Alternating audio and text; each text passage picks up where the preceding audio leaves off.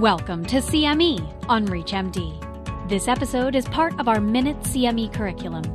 Prior to beginning the activity, please be sure to review the faculty and commercial support disclosure statements as well as the learning objectives.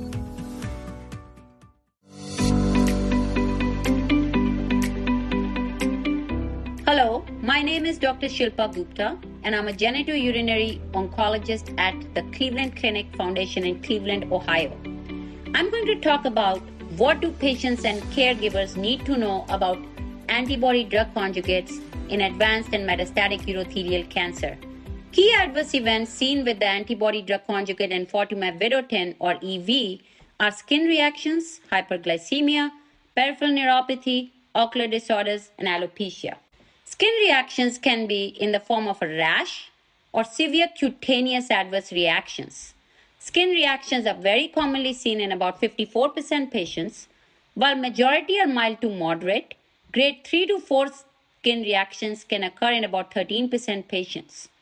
Maculopapular rash is the most common rash seen, and typically it is early onset and happens within the first cycle or treatment or around then, although it can also happen later.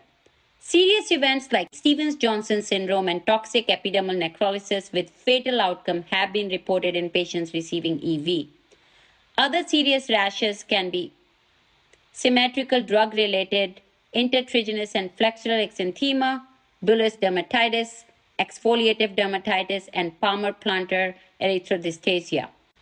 Hyperglycemia occurred in about 14% patients receiving EV and 7% had grade 3 to 4 hyperglycemia.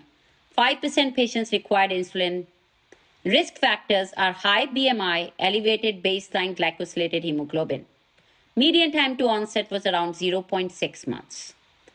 Peripheral neuropathy is a side effect which can be quite disabling in patients, occurs in about 52% patients, and 4% had grade 3 to 4 peripheral neuropathy. It can present as sensory or motor neuropathy and motor weakness. Median time to onset is typically around 4.6 months. Notably, treatment discontinuation occurred in 5% patients receiving EV due to peripheral neuropathy. Ocular disorders are common and occur in about 40% patients, can present with dry eye, blurred vision, keratitis. Median time to onset is about 1.6 months. Referral to ophthalmologist is recommended at baseline and in patients who have ocular issues and when patients experience new or worsening symptoms. Now we'll come to the key adverse events seen with sacituzumab govitecan. Diarrhea occurs in 65% patients with severe cases in 10%, nausea in 66% patients, fatigue in 62% patients, Neutropenia occurred in around 60% patients with severe or life threatening neutropenia in 47% patients. Hypersensitivity reactions occurred in 37% patients. And notably, increased risk of adverse reactions were seen in patients with reduced UGT1A1 activity. Thank you. This is the end of my presentation.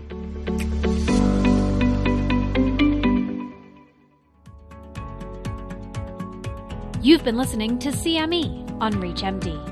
This activity is jointly provided by Global Learning Collaborative, GLC, and Total CME Incorporated, and is part of our Minute CME curriculum. To receive your free CME credit or to download this activity, go to reachmd.com/cme. Thank you for listening.